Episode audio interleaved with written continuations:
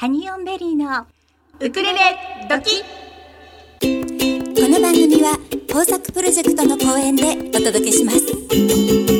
ハニオンベリーウクレレドキ。ハニオンベリー。心にまっすぐ。ハニオンベリー。コマラジハニオンベリー。皆さんこんにちは。ハニオンベリーのゆりです。かなです毎週火曜日16時から17時55分まではハニオンベリーのウクレレ時たっぷり生放送でお楽しみいただきたいと思います。はい、はい今日は9月29日。そうですね、はいもう9月も終わりになってきちゃいました、早いですね。ねえすっかり昨日あたりからええ。秋っぽいですけれども、そうだいぶ涼しくなりまいいした、感じです。大好きな季節がやってまいりました、そうですね、はい。それでは本日のメニューをご紹介いたしましょう、はいお願いします、はい。ゲストをお迎えしてのギフトボックス。そして後半にもゲストさんをお迎えしてお届けしたいと思います。番組へのメッセージの送り方をご紹介しておきます、はい。メールで頂戴する場合にはチューズデーアットマークコマエドット FM チューズデーアットマークコマエドット FM メールのタイトルには必ず番組名のウクレレドキと書いてください。そして本文にはラジオネームを忘れなくお書きください。ハニオンベリーのフェイスブックページもございます。こちらからメッセンジャーでお送りいただくこともできます。それからおはがきでもね募集しておりまして、はい。実は今日は嬉しいおはがきが来ているので後でご紹介したいと思っております、おはがきの送り先です。郵便番号201-0012狛江市中泉一丁目2の6コマラジスイートタイムパラダイスハニオンベリーのウクレレ時係までよろしくお願いいたします。はい。はい、オープニングでもかけてますが、はいはい。ええ。私たちのテーマソング、はい。まだ絶賛タイトル募集中募です。集中ですあね。のハニハニ温度過去仮になってるんですけれども、ははい。い、あの新宿新宿区の KJ さんがハニハニ温度推しなんですが、そうなんですよね。そうなんですよ今。でも六個ぐらい集まってますかね。そうですね。うんはい、まだまだ募集中です。皆様、はいぜひね、あのお寄せください。はい、お待ちしております。はいそれでは今日もギフトボックスのコーナーからお楽しみいただきたいと思います。しょうちゃんよろしく。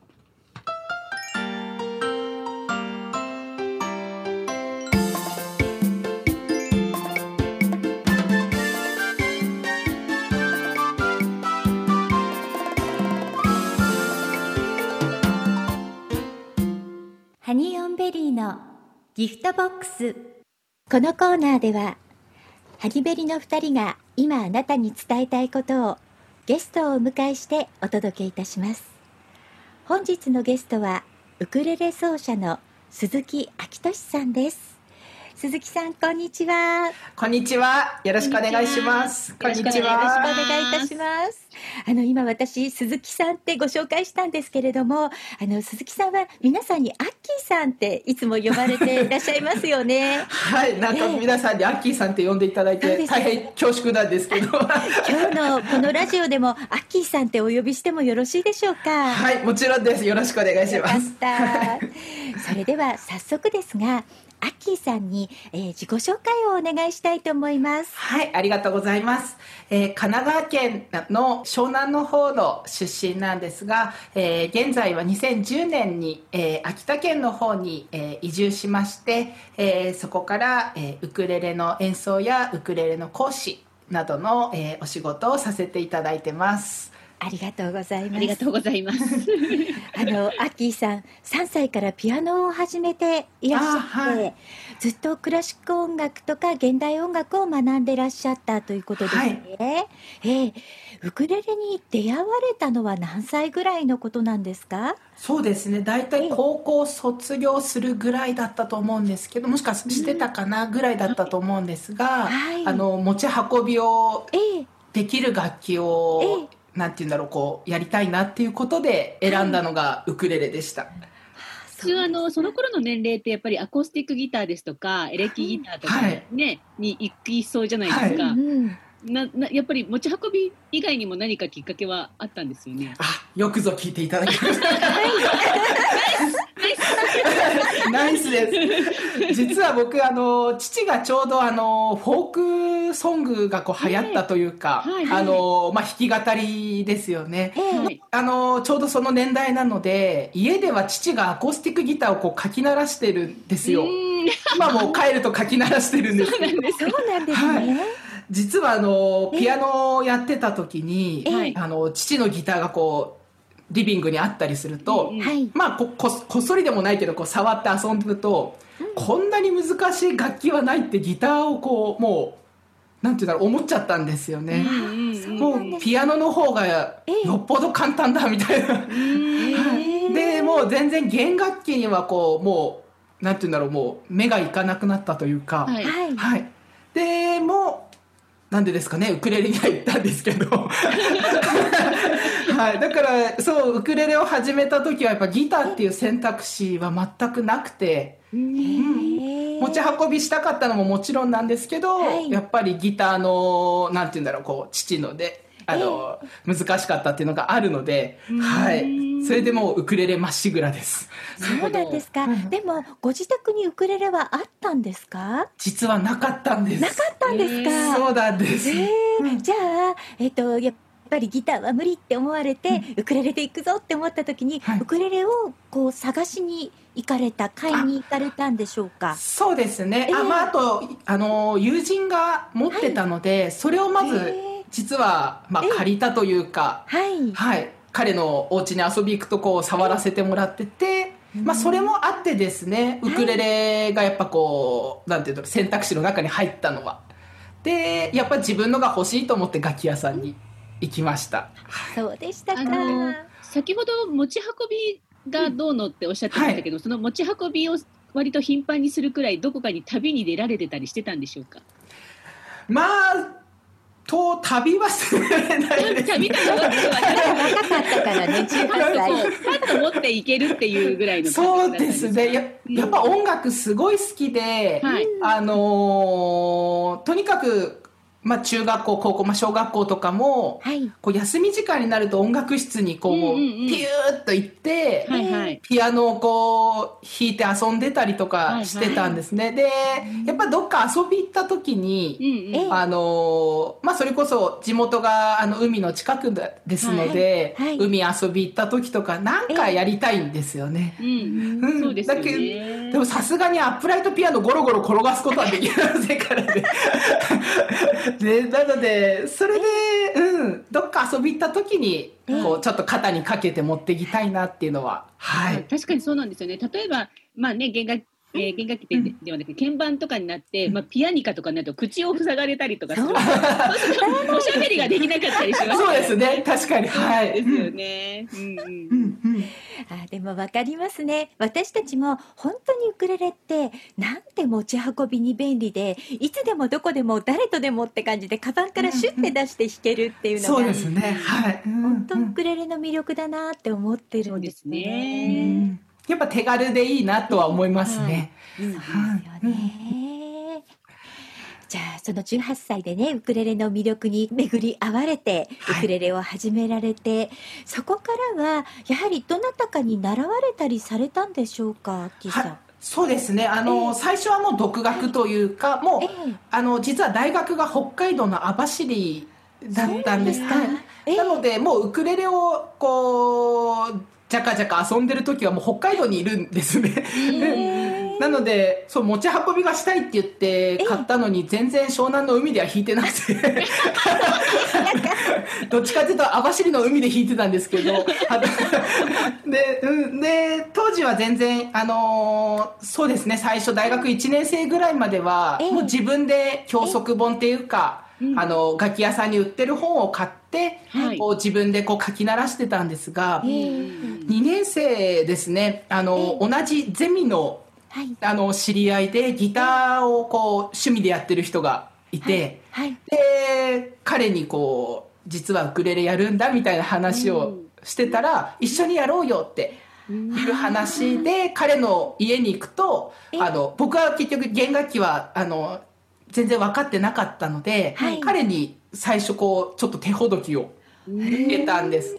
はい、でその後本格的にやってみたいなってこうやっぱこうふつふつと湧いてて、はい。たまたまちょっとハワイに行く機会があったので、はい。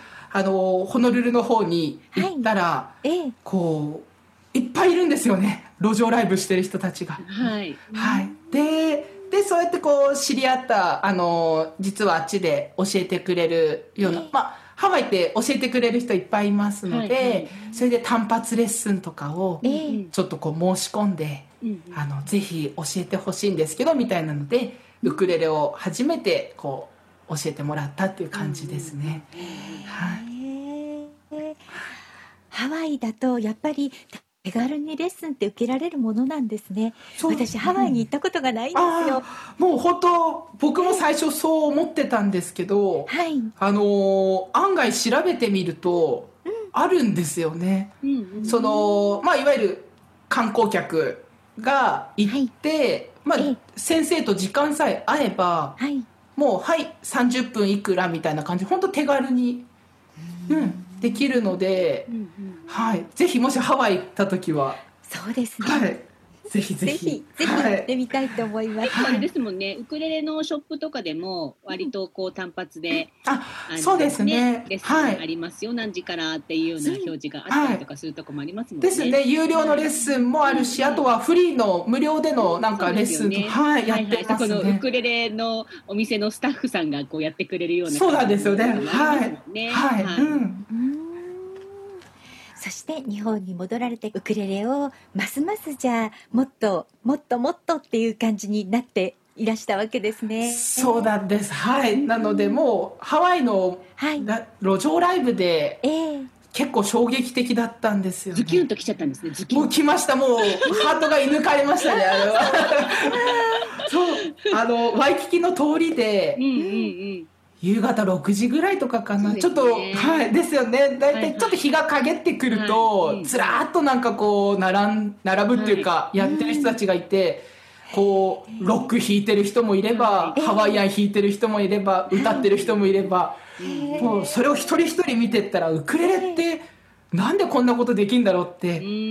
もう衝撃でしたあれは、ねはいじゃあハワイでもやっぱりハワイアンだけじゃないわけですよね。ウクレレって何でもできる楽器っていうことですよね。そうですね。はい。なんかある人は僕いまだに衝撃に残ってるのは、はい。あのチューニングが全然違うんですよ。ええええ。でこれなん何何のチューニングですかって言ったらバイオリンのチューニングで弾いてる人とかそうなんです。だから普段はバイオリンやってるらしいんですけど、はい。なんか路上ライブではそのバイオリンのチューニングにしてウクレレ弾いてて、ええあもうそうなんです。あ自由だなって。そういうことになるんだ、それは。ね僕も。もうそれっきりですけどねその人でも、へー。あのあまりの衝撃に一応写真だけは残ってます。自由だーって。記念写真撮らせてもらいました。なるほど。いや本当に自由ですね。はい、ウクレレの可能性をやっぱそれでこうなんだろう見ましたね、うはい、面白い。初めて聞きました。僕もその人だけですけど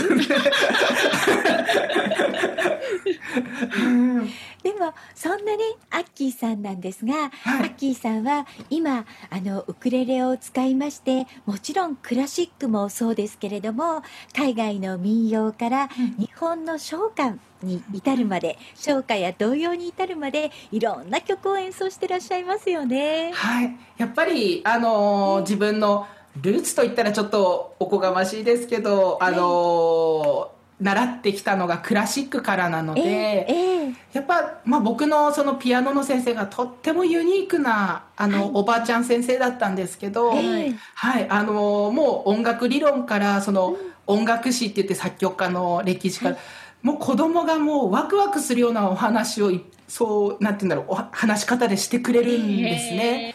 はい、えなのでとっても僕としてもクラシックが大好きになって、はい、でさらにはあのーちょうど子供の頃「タイタニック」っていう映画が、はいはい。レオナルド・ディカプリオさんたちが、ははい。いあれで、あのー流れてるあのええ。セリーヌ・ディオンさんの音楽が、はい。はいあったと思うんですがあれのですね出だしで、えあのー使われてる笛の音が僕すごい好きになっちゃって、はいうん。あれアイルランドの民族楽器なんですよね。はい、でその話をしたら今度先生があの民謡なんか面白いんじゃないのっていう話で、あのダニーボーイアイルランドのダニーボーイだったりとか、ええスコットランドの蛍の光だったりとか、っていう方向を教えてくれたんですよ。はい。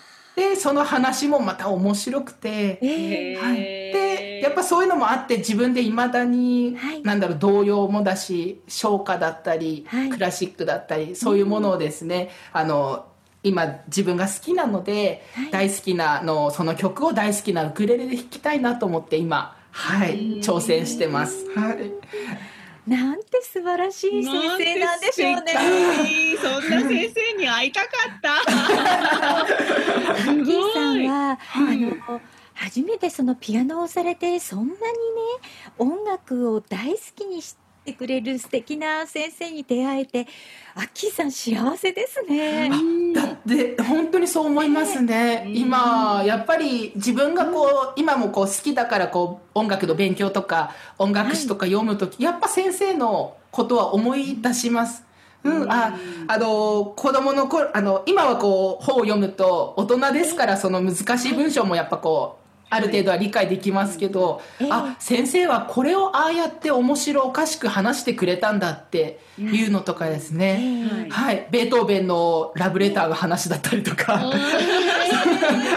そういう話とかをとっても面白おかしく、うん、なんか話してくれたのが今ベートーベンの本読んだりすると思い出して、いい先生だったなと、はい、そうなんですね。やっぱりあれですね、まああの人との出会いってうん。すごく人の人生を変えてしまうね、ああの、うん。いね小さな子供であってもそうやって影響力を与えて、ええ。もう大人になってからもそれもずっと覚えてて、はい。ね大人になってからは実はあの次は自分が子供にその話を教えてあげたりとかっていうことになるわけですもんね。今アッキーさんはそれを指導に加えられてるんじゃないかなと思います。できたらいいなと思ってやっぱりはいあのね。お子さんの生徒さんで、あの音楽が好きだとか、はい。あの学校で誰々習ったよ例えばモーツァルトの話出たんだよなんて言うと、はモーツァルトの話してあげれるようになんか自分も勉強しとこうかなとか、うんうん、それを、ま、なやっぱりこう自分が楽しかったみたいに面白おかしく、はい。おかしくって言うとあれですけど面白く、はい、話せたらいいなとは思ってます。はい。そういうことって子供の頃に何かそういう面白い出来事って覚えてますからね先生がこんな面白いこと言ってくれたみたいな、うん覚えそうですね。はい。うん。すごい、なんか僕すごい記憶にあるのが、ええ。あの、オーケストラの、あの、楽器の役割っていう話を先生がしてくれた時があったんですよ。はいはい例えば第一バイオリンからこう、あの、チェロだ、なんだとかい、トランペットだ、その時に僕がやっぱちょっとわからなかったんですね。うん。なんでこんなバイオリンいっぱいいるのとか、はい。ななんでこう低い音がどうのこうのだのとか難しい話が分かんなかったんです、はい。そしたら僕音楽史だけじゃなくて日本史とかも好きなので、はい地元の小田原城に例えて話してくれたんですよ。そうそうなんか低い音がこう音楽の土台だとかって、ええほら小田原城にあんな立派な石垣があるだろうみたいな。話をしてくれておーって、うん、そう。でバイオリンとかこうきらびやかなのは、はい。上にあるあのお城の上の屋根の、はい、装四角の。そうそうなんです。はい。とかほらキラキラしてるだろみたいな。話をですね。はいはい。それがいまだに覚えてますね。はい。そうでしたか。い。やー本当に素敵な先生との出会いがあったんですね。はい。あそれでは今日ですねまず1曲目。アッキーさんからいただいたリクエスト曲をおかけしたいと思います。まあ、アッキーさんのねルーツにもなっている曲ではないかと思いますがこれは、えー成田為蔵さんの作曲で、えー作詞が林古慶さん、えー鈴木昭俊さんの演奏で「浜辺の歌」お届けしたいと思います。お届けしましたのは鈴木昭俊さんの演奏で浜辺の歌でした。ありがとうございます。ありがとうございます。この浜辺の歌にはアッキーさんいろいろと思い入れがあるとお聞きしているんですけれどもはい、あのー実はあのー浜辺の歌作曲の方は成田為蔵さんというはい秋田県の、はい。出身の作曲家で、ええあの作詞は林古慶さんという、あの詩を書く方なんですけど、はい。あのその詩のですね内容が実はちょうど僕の地元の湘南の海をイメージして書かれたと言われてて、はい。ちょうど僕の家の近くにもあるあの辻堂という駅、はい。はい、を降りると林古慶さんのその石碑というんですかね「あの浜辺の歌の詩になってます」っていうその石碑が置いてあって、ええはい、で、まあ、それでああこういう曲があるんだっていうのは知ってたんですがまさか自分が移住する場所の作曲家だとは、大好きな曲の作曲、あの曲のですね作曲家のところに移住するとは思ってなかったので、えであの秋田県には実は成田為蔵さんの記念館が、はい。浜辺の歌記念館っていう音楽館かな、はい。っていうとこがあって、はい。あの浜辺の歌がこうガンガン流れてる記念館があるんですけど、ええ。はい、そこ行くと実はその湘南の海のことの説明も書いてあったりとか。あはいであのー実は辻堂のああの先にそうですね秋田県のその米内沢というとこなんですけど、はい。はい。その米内沢の駅の発車チャイムが浜辺の歌なんですね。へー。でそしたら僕が子供の頃はまだ辻堂は普通のチャイムだったはずええ。かな、僕ちょっと電車あんま詳しくなくて、あれは昔は普通のチャイムですよね。あですね、うん。ええ。それが2016年って僕調べたら書いてあったんですが、浜辺の歌になったんですよ。そうなんです。あの JR 東海道線ですね。はい。ちょうど僕が使ってた電車なんですけど、ええ。なので、えー、と思って実家に今帰った時はそれ耳傾けるとやっぱ浜辺の歌なんですね。そう。はい、だからなんか、あもう僕にとってそれこそズキュンときたんですよ。もうアッキーさんのための曲みたいにああなってますね。もう。もう嬉しいそう言ってもらえて。ええなので今はあの自分のコンサートの時とかは、あの大事に弾かせていただいてます、この曲。はい。あの浜辺の歌以外にも唱歌はやはりいろんな曲を弾かれていらっしゃるんでしょうかキーさんは。はい、初夏もいっぱいあの大好きなのあってもちろんふるさと、はい。はい、赤とんぼだったりですね、ええ。ええ。あとはあのおぼろ月夜とか、はい。はい、あれがちょうど僕自分が学校あの高校通ってた、あの場所の駅の発車チャイムが、へってことをそそれを実は去年知りまして。だから高校の時はもしかしたら違ったのかなちょっとわかんもしくは僕がこう興味を示してなかったっていうかあの発車チャイムに耳を傾けてなかったのかなもうねそそんなこと言ったら電車好きの人に怒られちゃうでも今はもうあれですね東京行くと東京っていうか関東の方に行くと、もう発車する瞬間はもうあの外にちょっと頭出して。なんだろうこの曲なんだろうってこうなるようになっちゃってそうですか。ちなみに私の最寄り駅はドラえもんですよ。えそうなんですか？そうなんですよ。そうなんではい。ドラえもなんこといいなです。あそれは聞き行かなきゃダメです僕あやっぱドラください。ドラえもんとかもあるんですあねりますあります。あれどどこかがサザンオールスターズだとか、あれは茅ヶ崎かな？はあ、あそうですね。かな、ね。あのかな？あのはい。うん。とかやっぱそういうで音音楽を聴くのも楽しいなと。そうですよね。はい。はい。今本地域地域であの蒲田だと蒲田行進曲が流れてたり、いろいろありますもんね。ああそうなんです、ねあそれもちょっと僕聞き行きます ななんて言うんでしょうね乗り鉄とかって言うけど僕これ聞き聞き鉄あるのかな？あそうですよね。でもね。で なんかなんかそういうマニアが。でも僕ね僕マニアになりたいんですよそれ ただ電車し電車が詳しくないから多分そのうち乗ってる間に迷子になりそうですけどね。大丈夫ですよ、今スマホがあれば。あの駅に行けなかったみたいな。自分は今何の電車に乗ってんだろうみたいな。そうですね。あのそういった唱歌も弾かれるし、あと童謡も弾かれていらっしゃいますよね。はい。アッキーさんは、はいその童謡とその他に読み聞かせと一緒はいに演奏とかっていうのもされてらっしゃるんですよね。そうなんです。あの絵本の読み聞かせですね。ええええあのちっちゃい。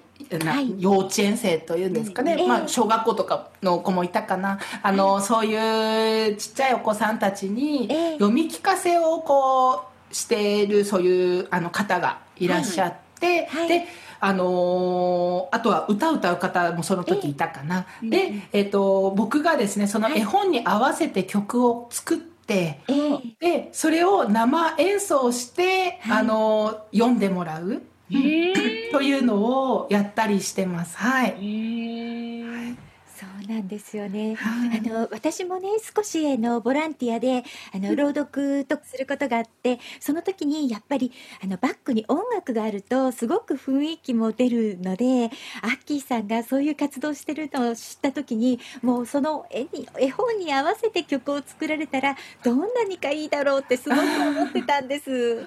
もう本当にあのちょうど僕もあの、娘と息子がいますので、はい。もうある意味実験台なんですよね。作った曲をあのいいねかなり読んでもらって、はいで僕が弾いてえ。え。で子供たちがもう注目すれば、注目というかこうグッとのめり込んでね。そうですね。はい。もうあこれだと思ってそれを本番に使うみたいな。はいすごい、それ、超楽しいですよ。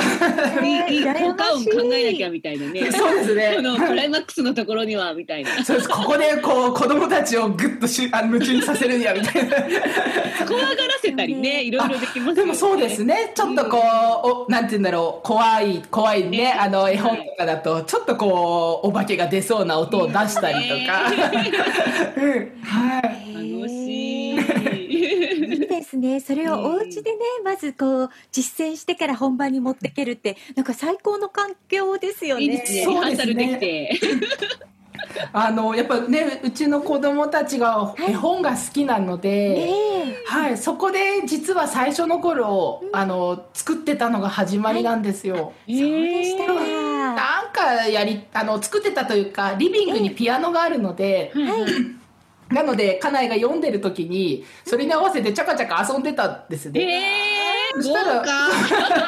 えー、豪華ですね。いいなぁ。そしたらたまたまあの一緒にあのよくこうコンサートとかお仕事させていただく方が、その読み聞かせとかそういうのを、あのやりたいんだけどみたいなお話があってで、えちょうど最後にその方としたのは読み聞かせの方はちょっと読み聞かせの専門の方がいらっしゃって3人でやったんですけど、はい。えーそういう時にあ使えるかもと思ってはい、やったりですね。曲をこうまた改めて書いて。はい。えーなんか素敵な活動ですね。ねえう本ん。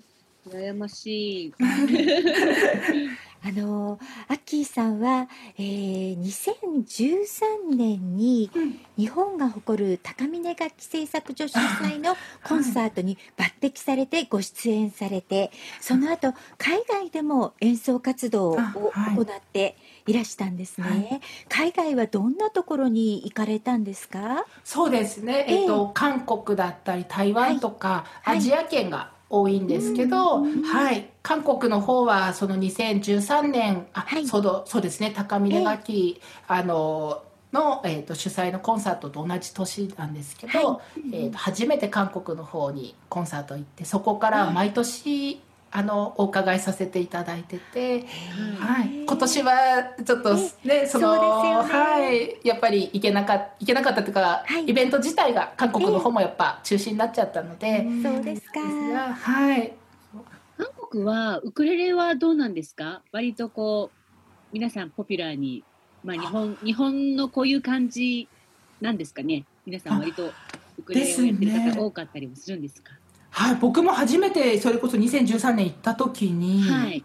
あのいわゆるウクレレフェスティバルはい。なんですけど、はい。すごい人数なんですよ。へでー子供から大人まで。はい。で大合奏してたりあとは、えー、と日本にもああの ありますけどウクレレオーケストラ、はい。はい、のようなあのそういうなんていうんだろうオーケストラの団体で弾いたりえもちろんソロの人もいたり。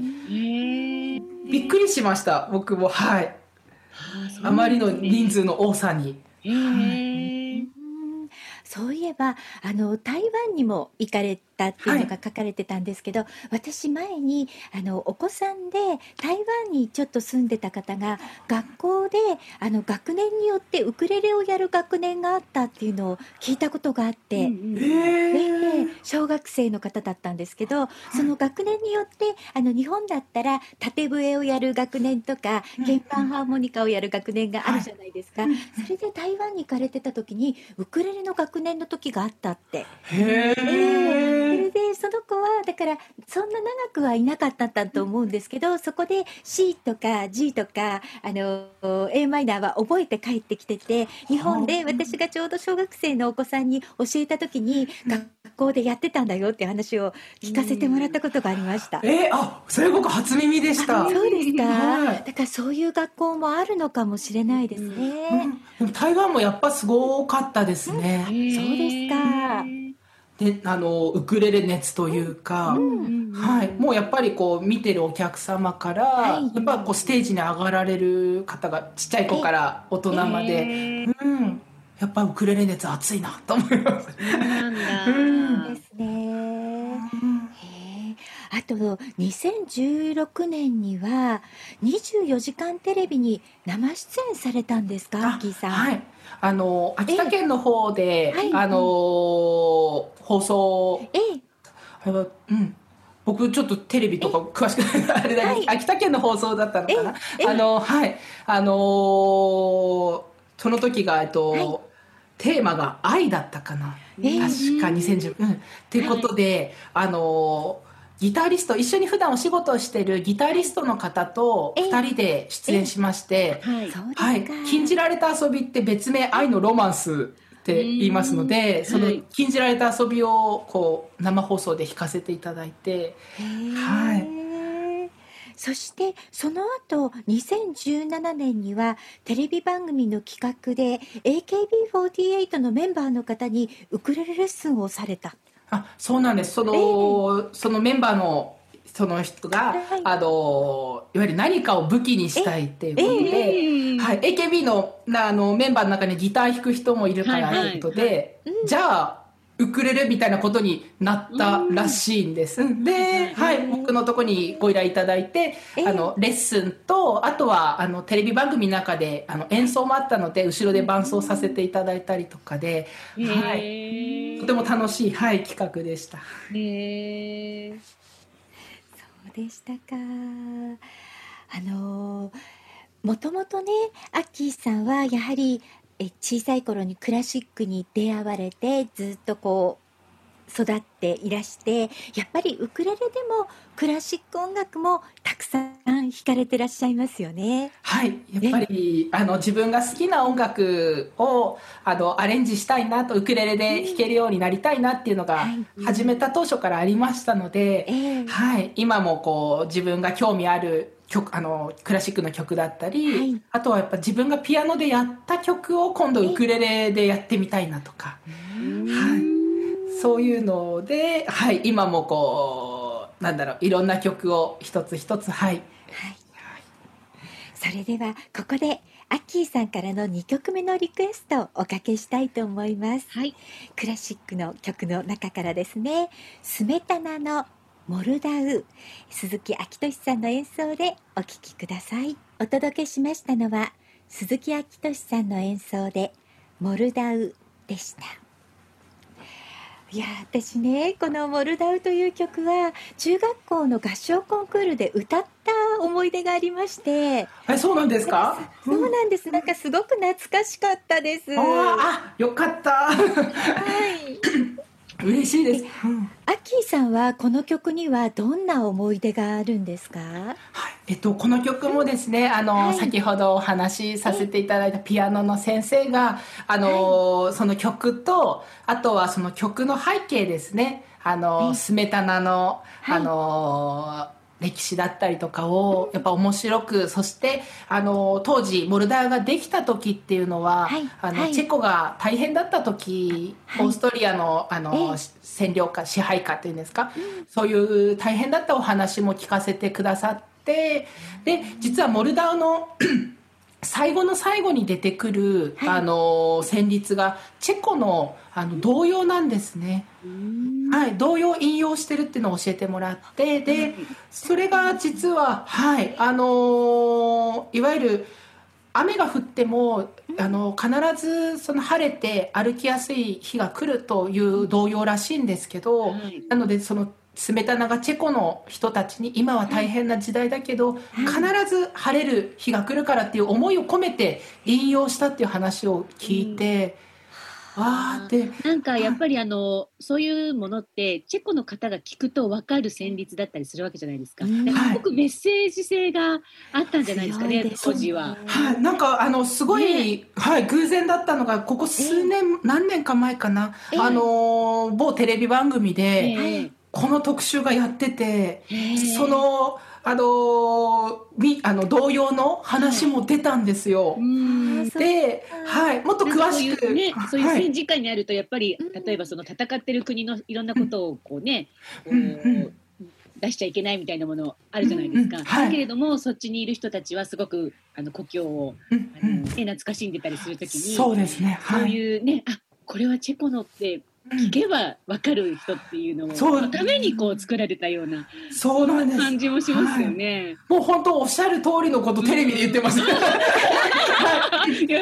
そうなのでそういう感じなのかなって今お話聞いてて。はい、なんかテレビで、あの日本にあの住んでらっしゃるチェコの方たちはいはいにこうインタビューで、あのそのモルダウの童謡知ってますかって言うとみんな知ってるんですね。ねはい、で結局そのスメタナがこうもうね昔の話になりますけど、はい。スメタナがこうそのモルダウを初公演した時に、やっぱチェコの人たちは気づいたと。うん。当時のチェコの人たちは気づいて、スメタナが伝えたかったこともやっぱ受け止めて、でうんずっとその受け止め受け止めこう今になって、そのモルダウが今チェコの第二の国家の、うんあの位置づけになってるなんてテレビで言っててそれは僕その時初めて知ったんですけど、うん。うん。まあ、ピアノあの先生よりも詳しくテレビの方がやってましたので。そうですか。うん。なので、はい、ああすごいなって改めてそのモルダウうん。のなんだろう深さというか良さに、うん。はい、気づかされて、うん、もっと好きになって、はい、でもウクレレでねクラシックが弾けるなんてっていうのもねあ。ちょっとあのラジオを聴きの皆さんもちょっとびっくりなんじゃないかなと思うんですよ嬉しい。ね。あのそのモルダウをウクレレでやっぱ弾きたいってずっと思ってたんですけど、なかなか手はつけなかったんですね、えでその何年か前もう本当56年前ぐらいだと思うんですけど、あのテレビでそれやってて、はいあやっぱ弾きたいと思って編曲したんです、うん。そうだったんですか。すごいはい、その時にやっぱ大事にしたいなと思ったのがその最後の童謡の部分で、はい。はい、なのでそこを皆さんにもなんかこう何かの機会で僕弾かせていただく時は聞いてもらえたらなと思うんですけど、うん。はい、じゃあご紹介できてとってもそうですね、はい、よかったですね。ありがとうございます。ありがとうございます。ありがとうございますあ。のね今ちょっとこのこんなねコロナ禍の中で、なかなかアッキーさんもライブ活動というのはできにくくなっているとは思うんですが、はい、あのオンラインでのワークショップも今何回かされてらっしゃいますよね。はい、ちょうどこの前、はい、アコ55イベントさんという、あのええ。イベント企画をしてくださるあの団体さんがえ企画してくださっては人生初のオンラインを、あ、はい。人生初だったんですね。そうなんです。もうドキドキの。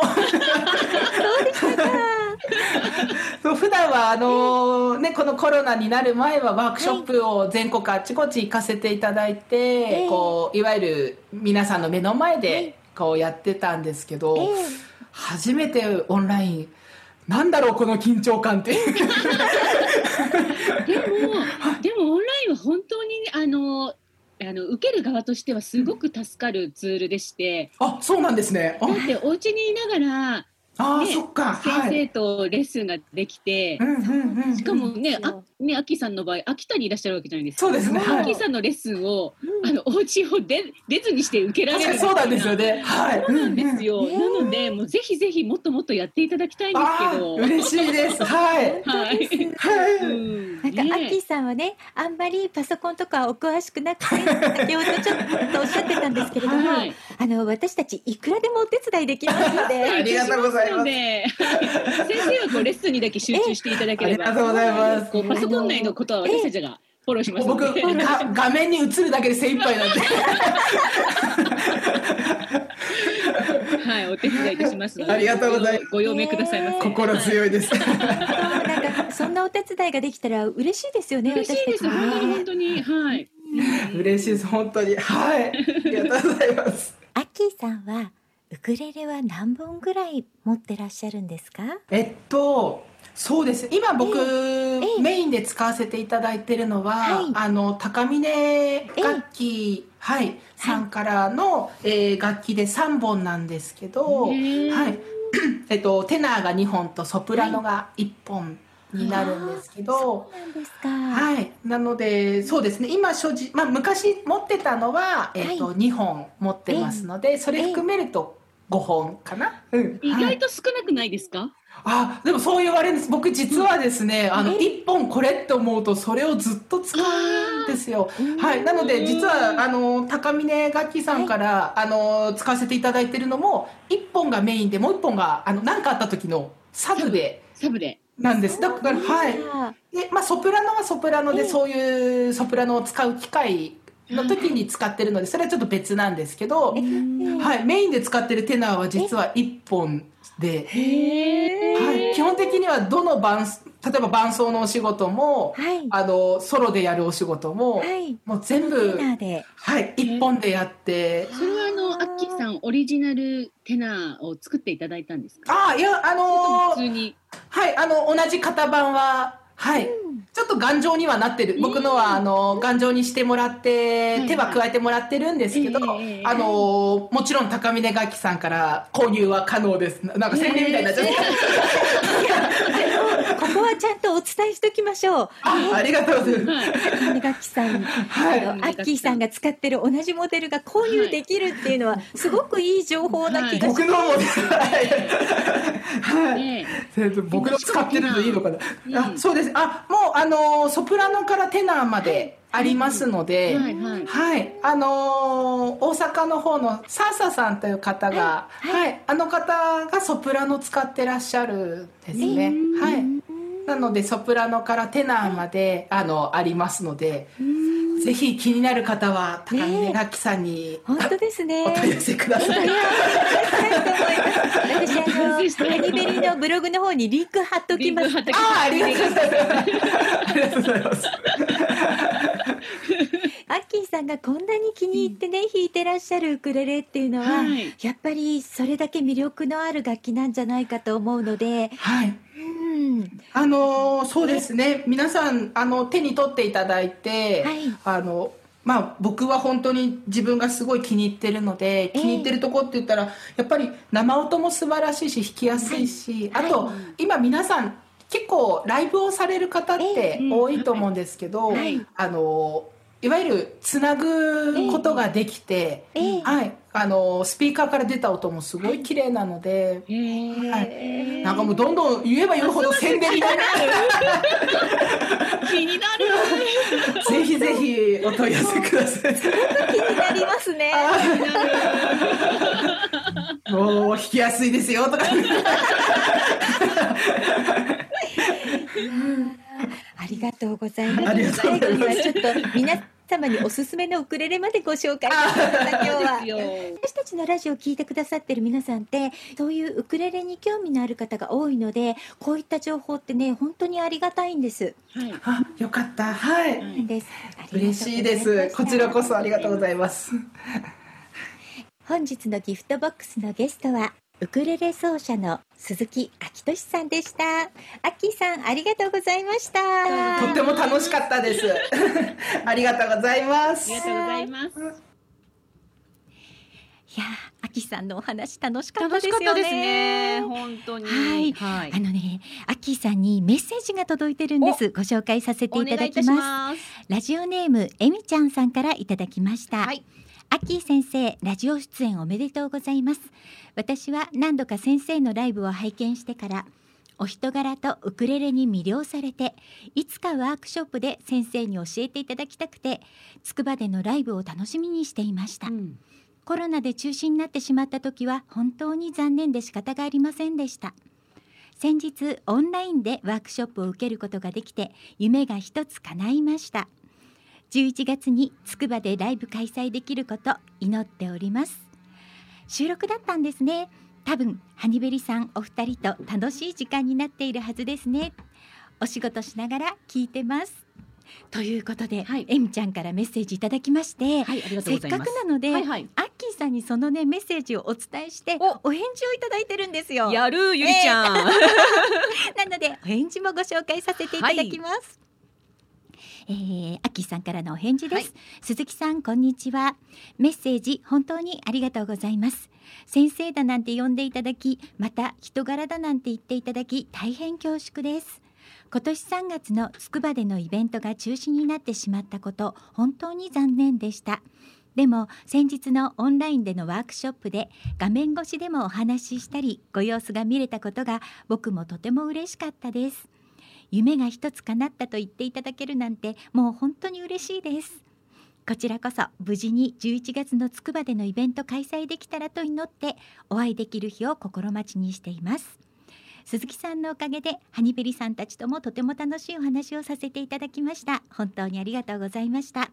お仕事もお体に気をつけてご自愛ください。メッセージ本当にありがとうございました。ということでお返事いただきました。さすが。アッキー先生。そうなんです。ねえ。ねありがたいですね。アッキーさんファン本当に多いですからね。多いです、うん。あの今朝私たちモーニングハニベリとはい。いう朝の YouTube のね、の時にもアッキーさんゲストだよって言ったら驚かれましたね。ね、すごいって言われて。聞いていただいてますでしょうか。本当ですね。はい。はい、ありがとうござありがとうございます。それでは16時台最後の曲をお届けしたいと思います、はい9月1日にカモンレコーズより配信スタートいたしました新次郎さんのファーストアルバムシング次郎から。夜の散歩をしないかね。ハニーオンベリーのウクレレ。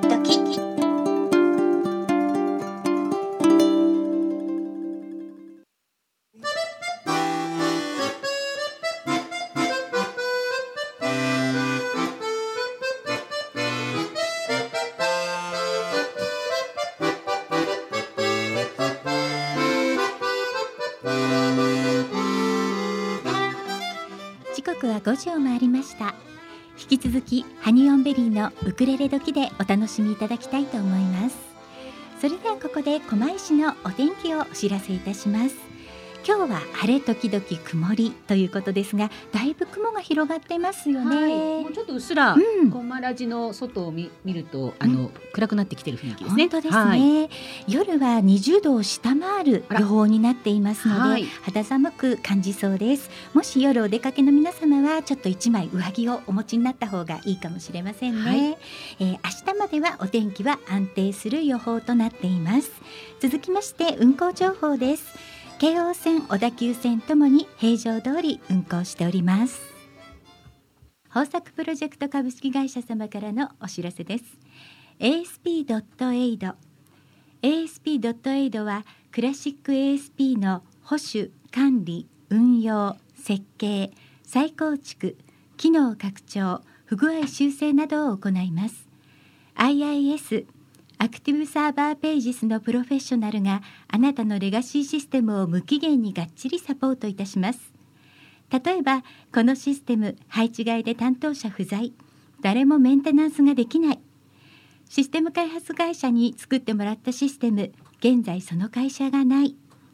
メンテナンスを誰に相談したらよいかわからないシステムがある。ドキュメントすらない。こんな経験はありませんか？そんな方は今すぐ asp.aid で検索。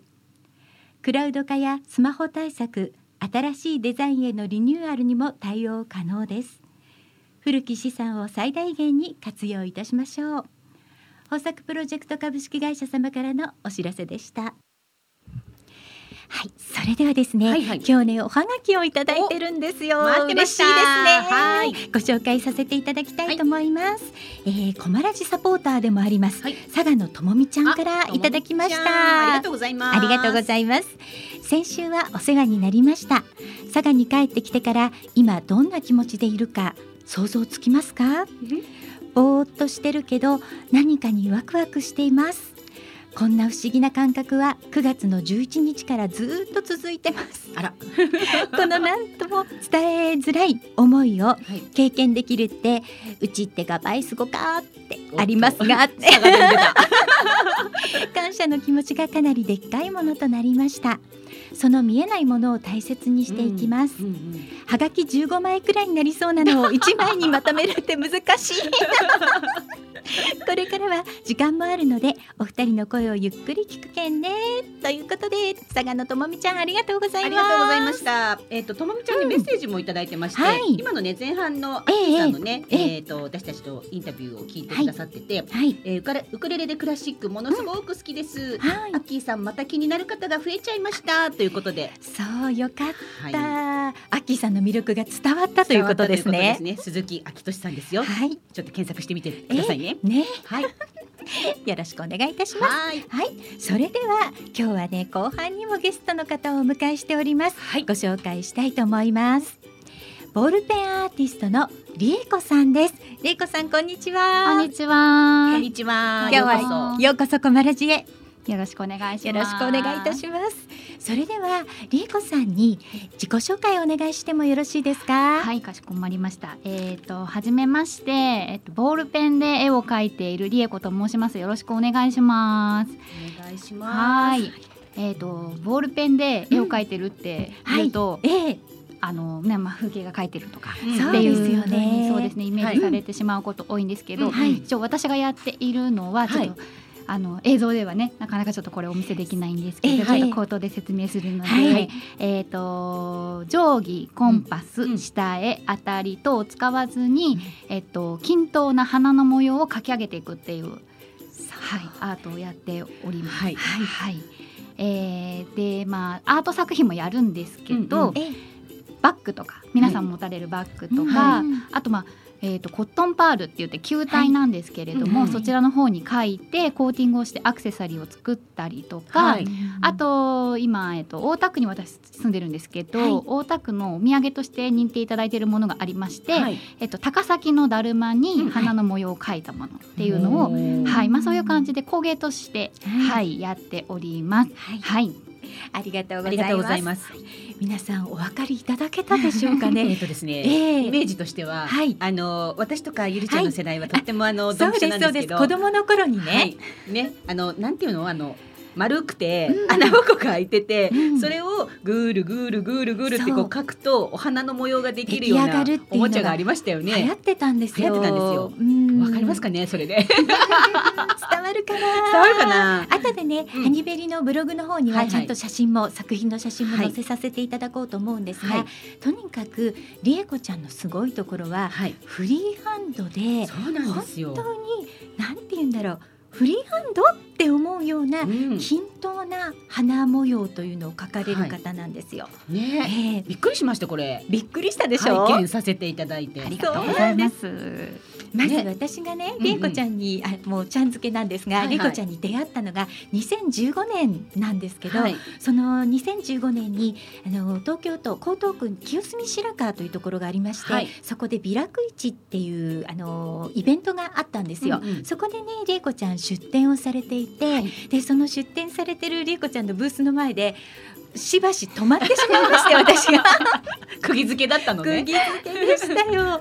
だって、うんうん。ちょうどそこでだからまあいろんなグッズをね、はい。売りながられいこちゃんこう実演してたんですけど、何なんだろうこれはっていう感じで、うん。本当にびっくりしたんですフリーハンドでそんな素敵なものを書いてらっしゃったので、えそこでもうずうずうしくも初めましてなのに、はい。い、ろいろとお話しさせていただいたのがご縁で、うん。今日ラジオに来ていただいております。ね、先ほどね、あのちょっとね打ち合わせの時にお話い。ろいろ伺ったんですけれども、なんかフリーじゃない方が難しいっていうね。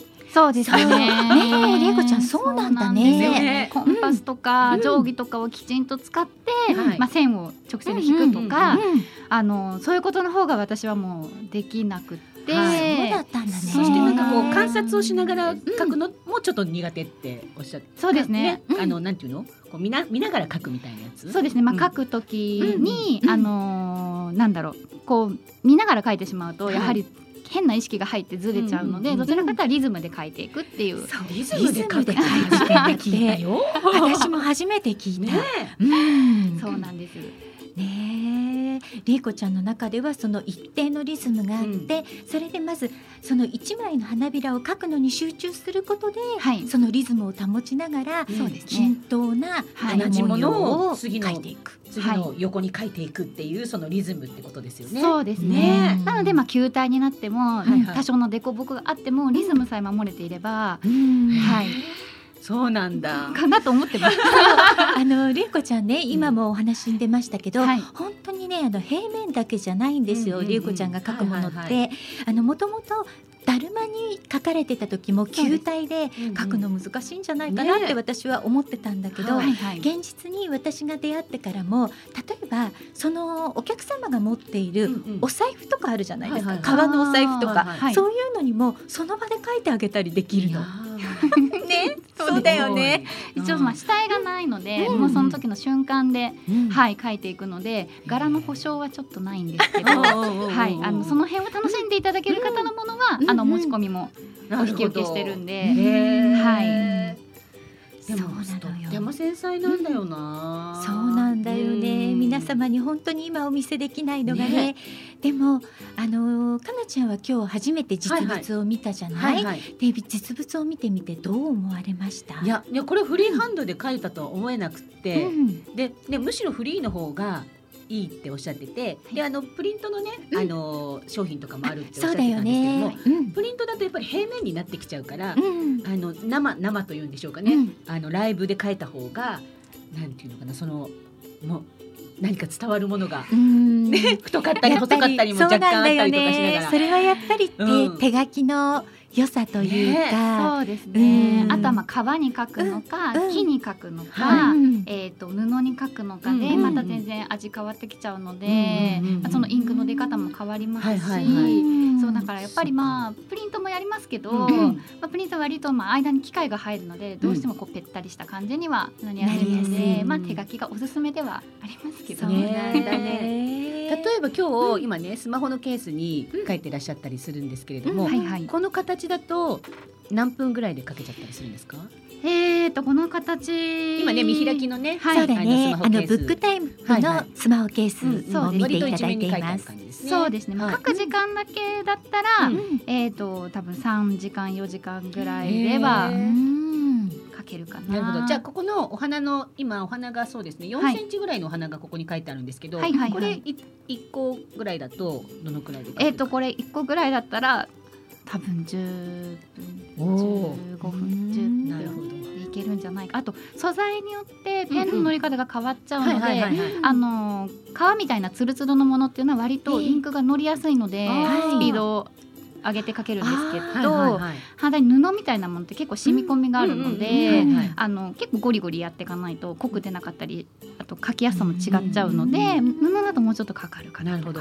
しかもあの特殊なペンではないんですよね。そうなんだよね。普通のボールペン。そうですね。市販で売ってるボールペン。そうなんですよ。それもびっくり。その辺で手に入っちゃうので、ねはい。本当にそうなんです。うん。さっきねちょっとペンを見せてもらったんですけど、はい。まあ、布の場合はね布にかけるペンで書かれてるけど、うんうん。私が出会った頃本当に紙に書かれてた時は普通に売られてるボールペンだったよね。そうですね普通の普通のよくよく見るボールペンメーカーのボールペンだったんですよ。そうですね、ねはいはい。そうなんです。よ。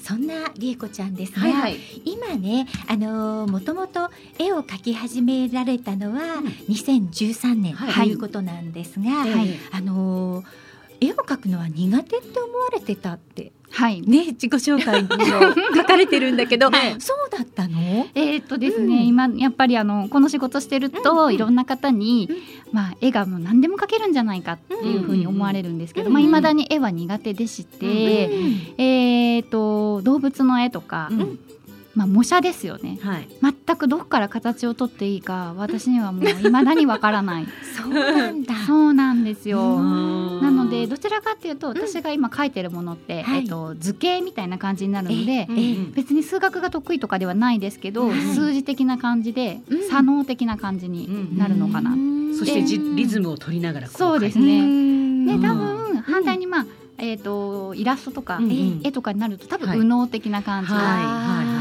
かなと私は、うんあとまあ作家さんともいろいろこう話すときに、まあうんはい右脳と左脳って話をよくするんですけど、はいええそんな感じで違いがあるので、あのーそうです似顔絵を描くとか、はいあるものをそのままこう絵にはい。起こすっていうのは全く苦今でも。できません。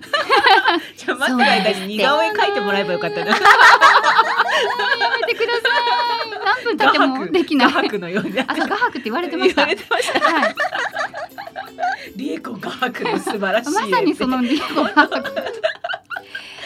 で。もねそして2013年に描き始めて、はい2014年にはロイヤルパークザ羽田の客室アートに2点担当されたっていうのがね。ありますが、はい。これは結構大きな作品だったのかしら？これはどれくらいなんだろう。うん、えっと高さ、はい高さっていうのかな？うん幅か幅っていうのかな？多分40センチぐらいのうん。横幅50センチぐらいうんだったと思うんですけど、うん。まあそんなに大きくはないですけど、うん。えっとなでもただ何せボールペンで描くので、ええ。あの絵画作品としてははい。小さくはなると思うんですけど、ええ。私の中ではや対っぱり策ですよね。そうですね。ね0.7ミリのボールペンで描いていくので、横幅50センチとかになってくると、うん。結構な時間は。本当だよね。なるほどそうですね。そして2014年の12月にはい初個展を開催されて、はいはいはいそうですえね。私はだからその初個展の後に出会ってるんだよね。そうですね。は、はいい。2015年に出会って、うんでも2015年の、えー、と冬にも個展をされているのかな。あそうですねね。もう毎年やらない年はもうなかったので、うんはい。その2015年の個展にはお邪魔させていただいてはい。だから最初ビラク市の時には小さなブースでね、本当にこうグッズが売られてるだけで大きな作品ってほとんどなかったんだけど、うんはい。うん。その個展にお邪魔した時にははい。やっぱり額装されたものとか、はい。大きめの布に書かれたものとかがいろいろあって、はい。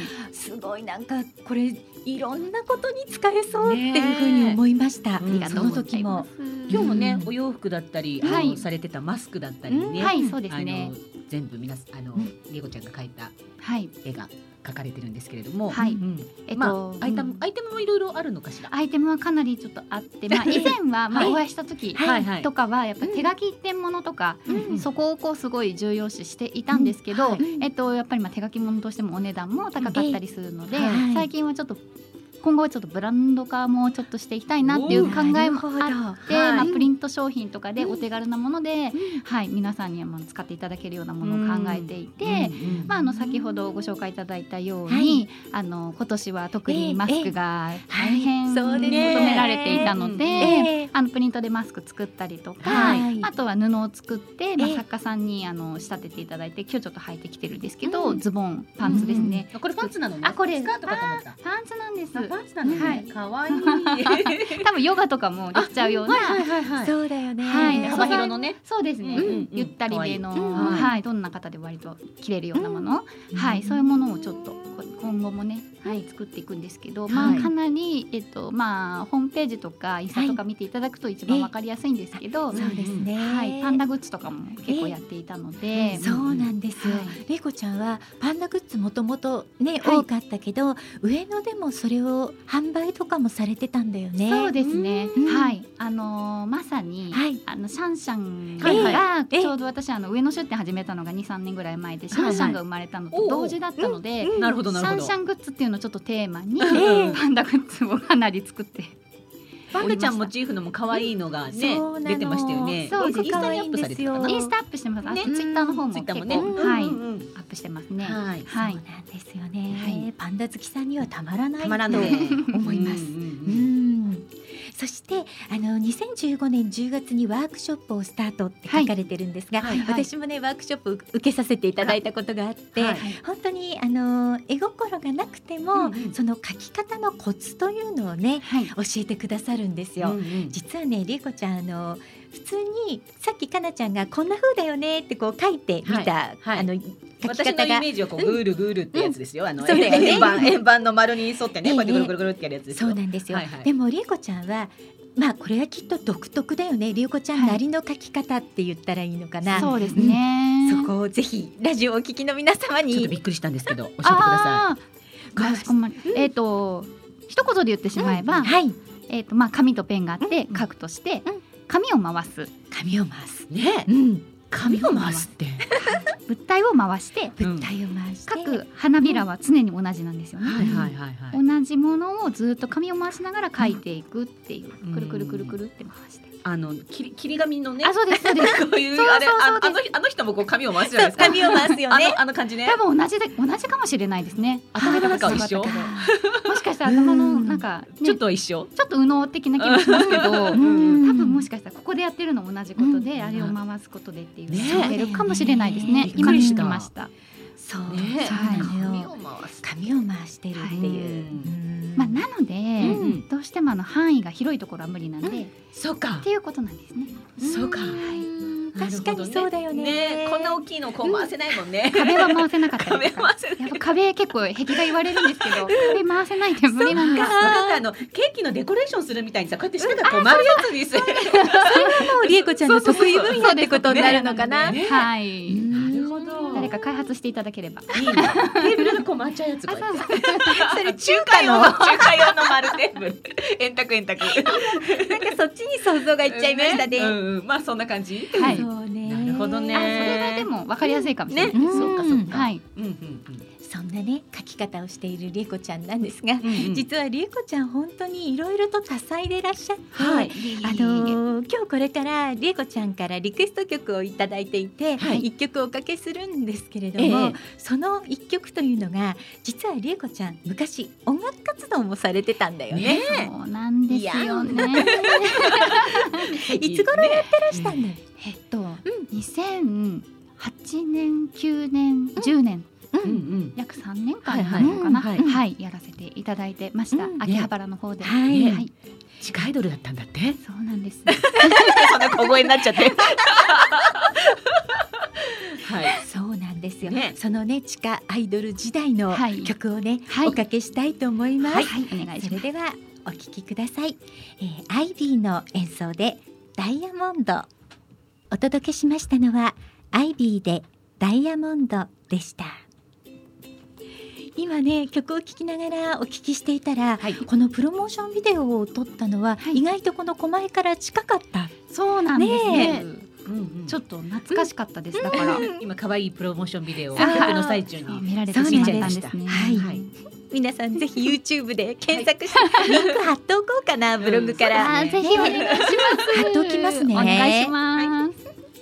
そんな音楽活動をしていたりえこちゃんなんですけど、はい。その当時は、あの秋葉原でお仕事をされていたそうですね。うんだえっと2010あ10じゃないわ。2008年から8年です3ね年間ぐらい、そうですね。だからえっとゆあれかな。ちょうどあの、まあゆわかりやすいのは殺傷事件がそうですね。秋葉原ではい。事件があった後だ、そうそうです、うん。本当にもうその2週間後ぐらいに、えっとうん。私が働いてたのがみこさんカフェっていうところなんですけど、みこさんカフェ。みこさんカフェ。はい、うんうんあの当時はまだあのなんだっけああいうメイドさんのはい。喫茶店が多かったので、ええ。今いろんな種類が出出てるんですけど、はい。みこさんっていうのは珍しかったのね。かなり珍しかったみたいで、うん。結構取材とかもそうだったんだ、えはい。えみこさんだとはい。ちょうどその事件もあったし、はいはい。お客様から ね。お払いしてくださいなんてことも。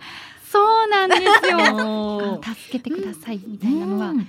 実際本当にあの本本気でまあお気持ちもすごいわかりますよね。うんはい、ああいう状態だったので、はい、なので助けてくださいっていう、あのお願い事は結構ありました。はいされていて、はい、うん。懐かしい。ね、あそれでは、はい。えっ、とちょうどね、はい。今年はまあこのコロナ禍でなかなかイベントとかもやりにくいとは思うんだけども、はいはい。今年玲子ちゃんとしては、はい。まあ昨年から進めていたプロジェクトではい。新しい一歩を踏み出していますよね。あ、はい、そうですね。はい、えっ、と、まあ、今年はちょっとこういう感じだったので、うんうん。あの、まあ。商品として、はい、ちょっとなかなかね、厳しいところあったんですけど。はいええ。っ、と、浴衣を、はい、あの、作りました。自分のデザインで、うん。総柄の浴衣を。はい。とってもいいですよね浴そ衣とかに。うなの、ね。素敵なんですございよ。ます。えまずは反物を作るところからだったそう。のかな。そうですね、うんあのーまあ、ちょっと工場が工場というか、えっと、そういう作ってくれる業者さんが、ええ。えっと、大阪だったので、はい。あのコロナがちょっとだいぶ出始めた時だったんですけど、はい。まあ、まだ完全自粛ではなかったので、うんうんあの大阪に飛んで、はい。大阪で全部打ち合わせをして、はい。でまあ、作品持ってってもその場で全部、あのプリントのえ作業から全部していただいて、ははい。い。で反物を、はい。えー、と3本うん作りまして、はい。で1本はやっぱりまあ反物の状態だと浴衣になったら、なかなかね。そう、うんどうなるの、って皆さん結構浮かばないので、はいはい。うん。1本だけあの仕立ててもらって、はい。はい。あの実際にまあ横浜の高島屋さんで、ええ。えー、とその私はちょっと着付けできないんで、はい。あのきちんと着付けができる方がいるので、はい。あの呉服屋さんのところで、きちんとトルソーにやってもらって、はいはい、見ていただいて、うん。はい、ちょっと今年はね、ゆええ。ちょっとお祭りとか、だね。イベントがね花火とかも全部中止になっちゃったしね。ですよね。花火とかがないのは結構痛かったんじゃないかなと思うんですけど、うんね。はい、一応来年にうん。そうですね。はい、来年の夏に向けて。と思っております。ええはい。来年はこのね浴衣だけじゃなくって、あ、そうですね。ねはい。考えてらっしゃるってことですけど。そうですね、うん。あの着物関係という形で、えっと半襟、うん。えええっと半襟と旅だ。旅旅旅うんうん。あとあそう。あと半幅帯とかも実は考えてたんです。帯いいね。であの表が花柄、はいはい。裏が無地みたいな感じ。でちょっと出して、はいちょっと折ったりなんかして。はい。あ素敵素敵。ちょっとまだそれも構想中なんですけど。いいですね。はい、来年に向けて。はいあともし何かあのリクエストがありましたら、はい。あの私どんどんこういろんなものを作っていきたいので。はい、ぜひ教えていただきたいです。はい。こんなのあったらいいかもみたいなね。あ、そうですそうです、ね。もううんうんうん。本当に皆さんの方が情報いっぱい持っているので、はいはい。私が持ってるのって所詮にこんなちっちゃいものなんで。こんなの欲しいかもとかね。そうですね、うんうんうん。まあ買う買わない全然置いといていただいて構わないので、ええどんどん言っていただければ、なるほどアイデア募集中アイデア大募とい。うことで集中です、はい。お願いします。す今玲子ちゃんの作品は、はい。あの常時見られるところっていうのはあるんですか？そうですね。ちょっとええ。ショップとかは、はい。ね、将来的には欲しいなと思ってるんですけど、ないまだ自分のショップはないんですが、はい。えっと、今月から、えっと、羽田の方に、はい。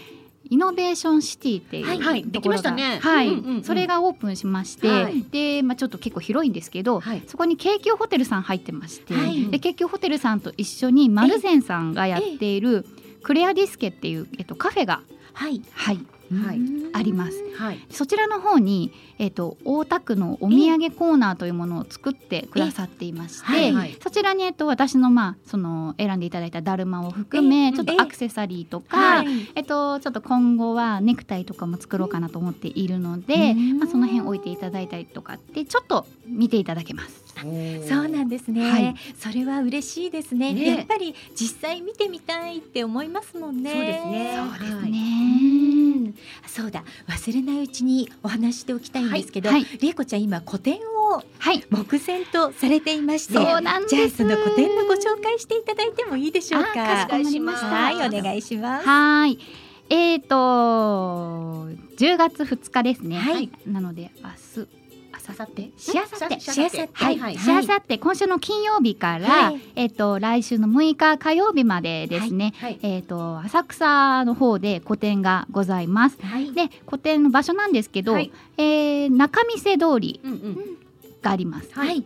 その隣に浅草中央通りっていうちょっとちっちゃい、うんうん。そんなににぎわいはないんですけど、うんちょっと落ち着いた道がありまして、はい。それずっとまっすぐ行っていただくとええあの結構有名な伝法院通りってはい。はいいうところと、うん。あのクロスクロスといううんうんうん。かぶつかるんですね、はい。そこのちょうど角っこ手前ぐらいにはい。ブレーメンハウスっていう、はい。はい、ギャラリーがございましてそちらの方で、あの開催させていただきます。はい。はい、時間がまあ11時からスタートで、まあ、5時半ぐらいまでをめどに、はい。あの開催するので、えーはい、もしお時間ございましたらぜひ見に来ていただけると嬉しいです。りえこちゃんは在労されるのかしら、私は常に在労させていただきますので、ですね。はい、ずっといます。ずっといます？ずっといます。はい。じゃあ個展会場にお越しいただければ、はい。りえこちゃんにもお会いできるし、ね。はい。実際にそのフリーハンドで書いてるところもはい。見見ていただける。あ、もちろんです。うん。一応今予定では店頭のところに少しスペースがあるので、はい。実演をする予定もそうなんですね。あの季節もちょうどいいので、はいはい冬とか夏はきついんですけど、はい。今ちょうどいいのでちょっと実演を外でやろうかなと思っているのと、うん。あとまあもし室内にいた場合雨とかだと室内にいるんで、ええ。そういう場合はあの言っていただければぜひ見せてくださいとか言っていただければ、ええ。もう全然もちろんやってない時はあの、はい。やりますので、うん。そうですか。お気軽に言ってください。はい。ちょうどね10月入って GoTo でうん皆さんねご旅行とかはい。でいらっしゃる方が多かったらねそうですね。ね。いいですよね。期待してます。したくさんの方に見ていただけるといいですね。ねはい、よろしくお願いします。はいこのコロナ禍の中、りえこちゃんあの塗り絵をね、はいあのりえこちゃんのサイトの方で無料でダウンロードできるサービスをされてましたよね。はい、そうですねえ。今もされてらっしゃるのかしら？今もまだそのままうん無料で、あのダウンロードして使えるようにしてあるので、はい今年いっぱいははい、そうしようかなと。そうなんですね。うんはいそうりえこちゃんが本当にその手書きで描かれた文様に色をつけるとまた素敵なのよね。だいぶそうですね。うん。変わりますね、またイそう。メージが。雰囲気としたらちょっとステンドグラス風になるというか、確かに。うん、そんな感じなんですよ。これでさステンドグラス作家さんにこう彫ってもらったら？ああいます？います？いるかな？どうかな？どなたかご紹介ください。ラジオをお聞きのラ皆様。すごくない？そしたらさそうそういうのになんかとっても適してるような。あの言わ図れ柄ですよね。ますねやっぱり。でなんかステンドグラスとかそういうのにして、自分がこの模様を浴びたいですってあいう方がいました。浴びたい。わかる気がする。ねえ。ね本当にそういう素敵な模様なんだよね。そうかそうか。うん。なるほど。なんかいいろんないろんなことをね、うん。さっきもね打ち合わせ中にいろんなことをお話ししてたんですが、はい、い。ろいろこうわい湧き出てくるんだけれども。そうなんですよ。それをどうやってなんかしたいね形にしてあげたらいいんだろうってそうそうそうそう。私たちも今考えていてそうそうはいそう。何かね私たちの活動の中でもはい。りえこちゃんとコラボできることがあったらなんだよね。本当お声かけさせていただきますね。お待ちしております。ちょっとワクワクしちゃいました。うん。本当に、はい。そうなんですよ。私もね今日りえこちゃんのこのボールペンアートをね、はいご紹介できて本当に嬉しいです。うん、う ん待ってましたって感じでしたよ。本当にその通りです。ね、はい、というわけで、はい今日の後半のゲストはボールペンアーティストのりえこさんにお越しいただきました。りえこちゃんありがとうございました。ありがとうございました。ねえ、りえこちゃんの作品本当に素敵なのよね。お話ししてても楽しいし、ねえ。可愛いんだもんりえこちゃん。そうなんですよ。可愛いでしょ なんか娘のような気持ちになってお話をしておりましたがし。てあげたいわって感じになっちゃいますね。なんかまさに私が出会った時にその心境だったので、一緒ね私今。そうなんですよ。なんかかなちゃんも同じ気持ちになるかなって思ってました。ご紹介したかったの。あ そうなのね。わかったわ。よかったです。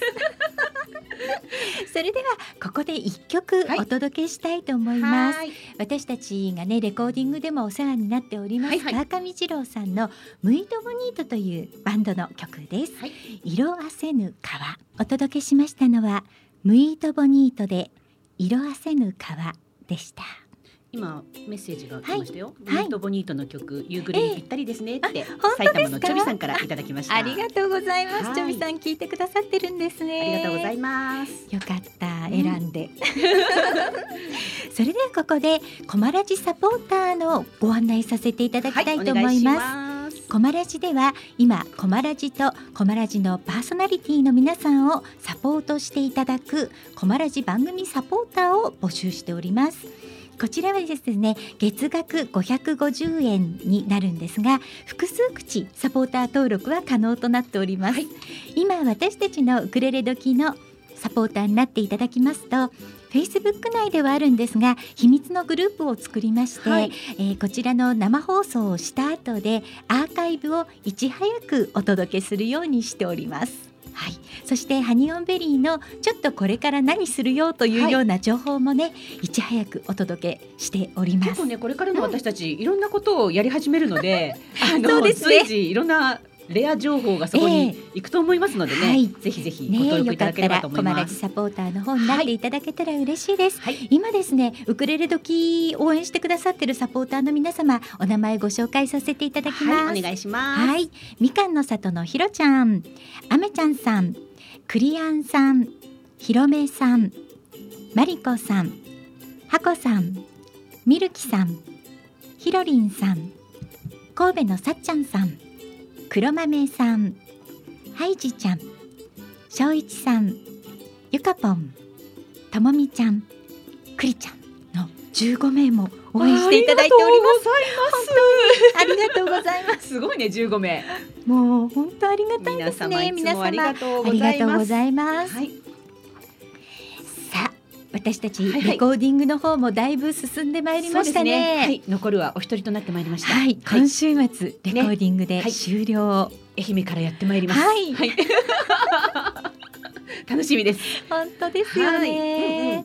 うん、あのー今回ね、はい。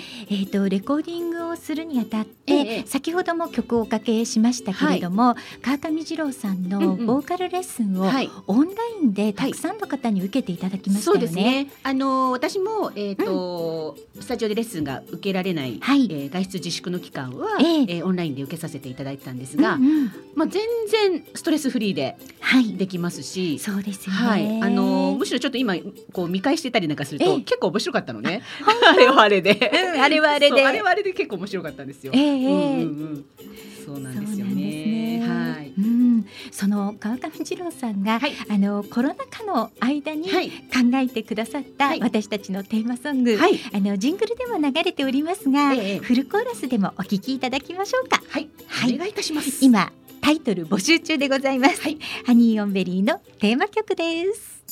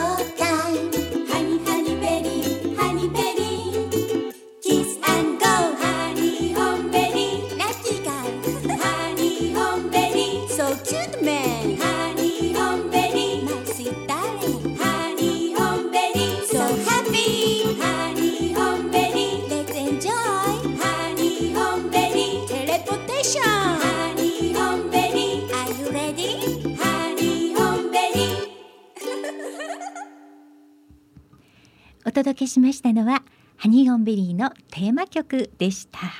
はい。何に決まりますかね？ねえ楽しみですね。はい だいぶ集まってきてますからね。そうね、そうね。うんでもこれレコーディングしたの6月だったから結構経ちましたよね。経ちましたね。うんうんうん三ヶ月、四ヶ月ぐらいになりますね。ねはい。はい。あそれではここで、はいはいもう一度番組へのメッセージの送り方をご案内しておきたいと思はいい、ます。お願いします。メールでお送りいただく場合には、Tuesday アットマークコマエドット FM、Tuesday アットマークコマエドット FM、メールタイトルには必ず番組名のウクレレドキと書いてください。本文にはラジオネームをお忘れなくお書きください。またハニオンベリーはフェイスブックページがありますのでフェイスブックをされている皆様はメッセンジャーでお送りいただくことができますあとおはがきね今日もいただきましたけれども、おはがきでいただいてもとっても嬉しいので、はい。送り先ごご案内しておきましょう。郵便番号二ゼロ一のゼロゼロ一二狛江市中泉一丁目二の六狛ラジスイートタイムパラダイスハニーオンベリーのウクレレ時係までお待ちしております。はい。えっと私たち、あのーね、えーウクレレカバーズ2020の、ええはい。えーレコーディングがあのー今週末で全員終わるというお話をさせていただきましたが、ええ。レコ発イベントもはい、この後ございまして、えー、11月22日ですね。えそうですね。はいえーお昼間ですね、はい。えー新宿の、えースクランブル交差点のところにございます。あ渋谷ですね。あ渋谷ごめんなさい、渋谷のスクランブル交差点のところにあります、大聖堂書店さんのイベントスペースで、えーレコ発イベントがあります。はい、はい、でその後夕方ですね、ええ。えー新宿のパペラに移動しまして、はい。えーそちらでも、えーライブイベントがございますので、はい。えーこの日はまるっと開けといていただいてお付き合いいただければと思います。よろしくお願いいたします。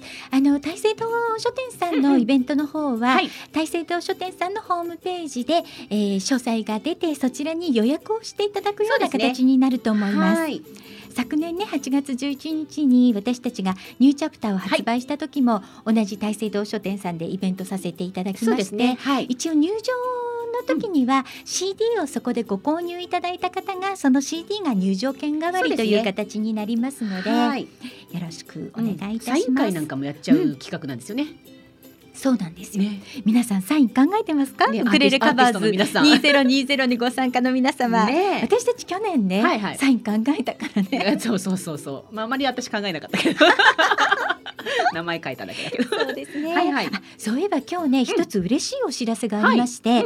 あのー、コマラジはねもちろん FM ラジオでお聞きいただけるんですが、はい今まではリッスンラジオはい。えリッスンラジオのアプリでお聞きくださいっていうふうにご案内していましたけれども、はい今度はパソコンでもフラッシュプレイヤーなしに、あの聞けるようになったんだそうです。はい。なねので今までちょっとねあの海外の方は、は実はリスラジはダウンロードできない区域っていうのがあってそうなんですよあね。の私たちがフェイスブックでライブ配信をしてれば聞けるんだけどっていう、あのご意見もいただいてたので、今度からはパソコンでお聞きいただけるようになりそうです。実は私たちのこの番組、あのワールドワイドだったりするんですよそうね。なんですよ。意外と世界各国のお友達が聞いてくれてたり。の皆さんがハワイにいらしたり、ドイツにいらしたり、はいはいデンマークあのそうなんです。などなど、ええシドニーなどなど。いらっしゃるので、ね、このフラッシュプレイヤーなくても聞けるっていうのはちょっとかなりの朗報ではないかと思います。そうですね。はい。ちょっとよく告知しとかないとみんなに。そうだね、はいはいあのちゃんと私もブログの方にそうですねち。ゃんとこのことを歌っておきますね。はい、うんぜひとも待ってると思いますよ、きっと。そうですよね。ははいい。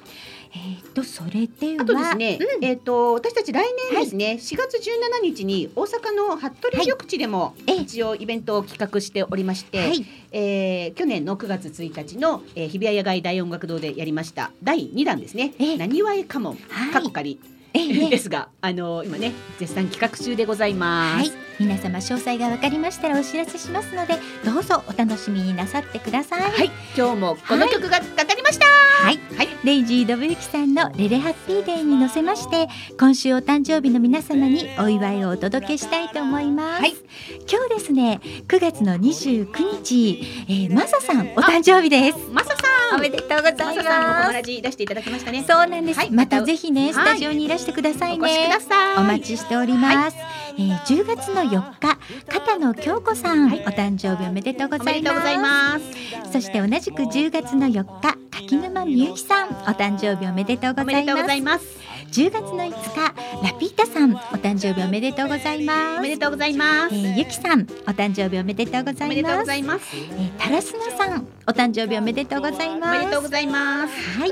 以上今週お誕生日の皆様にお祝いをお届けいたしました。は今ねかかってるえっ、とデイジーとブユキさんなんですが、えー今週えー先週末日曜日につくばの方でね、そうなんです。ライブをやってましたよね。27日にねライブをされて、あのー屋根はあるけれども、うんうんうんオープンスペースなので、はい。すごくたくさんの方に来ていただいて大盛り上がりだったようですよ。やっぱ徐々にライブも始まりましたね。そうですね。ああとね吉沢みゆきさんなんですが、はいはい。今日からですね横浜で、えっ、と個展といいますか一品だけ作品を展示されるそうです。はい。あのー銀なんですけれども横浜の方の店舗ということで、はいはい展示があるそうです。はいぜひお近くの皆様なかなかあのリアルにご覧いただける機会って今特に少ないのでそうですねぜひお越しいただけたらと思います。猫ちゃんファンの方はぜひお越しください。そうあの実はちょっとかなり先なんですけど、はいはい予告しちゃおうかな。何でしょうか？10月の27日に、みゆきさんにまた来ていただく予定なんです。そうなんですよね。そうなんですよ。はいはい。その時にあのぜひ皆さんねみゆきさんたくさん塗り絵の本も出していらっしゃいますけれども、あの何か質問とかねありましたらお寄せいただけたら嬉しいですね。そうですね。うんはい。当日私が何かをするんですよね。そうなんです。まだねこれも企画段階でこれからちょっとね詳細を決めていこうと思っております。はい。みゆきさん今、うんうんいろんな方とコラボレーションされていて、はい。あの元 NHK のアナウンサーうんうんの島恵理子さんと一緒に、あの Zoomでライブを行ってそれを配信するっていうのも昨日の晩やってらっしゃったんです。うんうん、イラストとね朗読ですごく素敵な配信でした。またなんかあれですかね。あの個展とかがあればライブドローイングとか。本当素 ただ敵言いたいだけなんでライブドローイング。言いたいだけ。言いたいだけ。ちょっと良かったよねあれあね。れ楽しめて見ましたけど、うんどんどん書き上げていく様がいやさすがと思って。本当に、ね。みきさんでも今度10月の3日に、はいはい。その島恵理子さんとインスタでお二人でライブされるって言ってました。ぜひ皆様ねそちらもねご覧いただきたいと思います。してっていうのがやっぱりいいですよね。そうですね、はい、はい、この放送は豊作プロジェクトの公演でハニオンベリーのゆりとかなとりえこがお送りいたしましたハニオンベリーのウクレレ時は毎週火曜日16時から17時55分までの生放送です。番組へのメッセージリクエストお待ちしております。来週もウクレレ時でドキドキさせちゃいます。ありがとうございました。ありがとうございました。れいこちゃん最後までありがとう。りこちゃんありがとうございました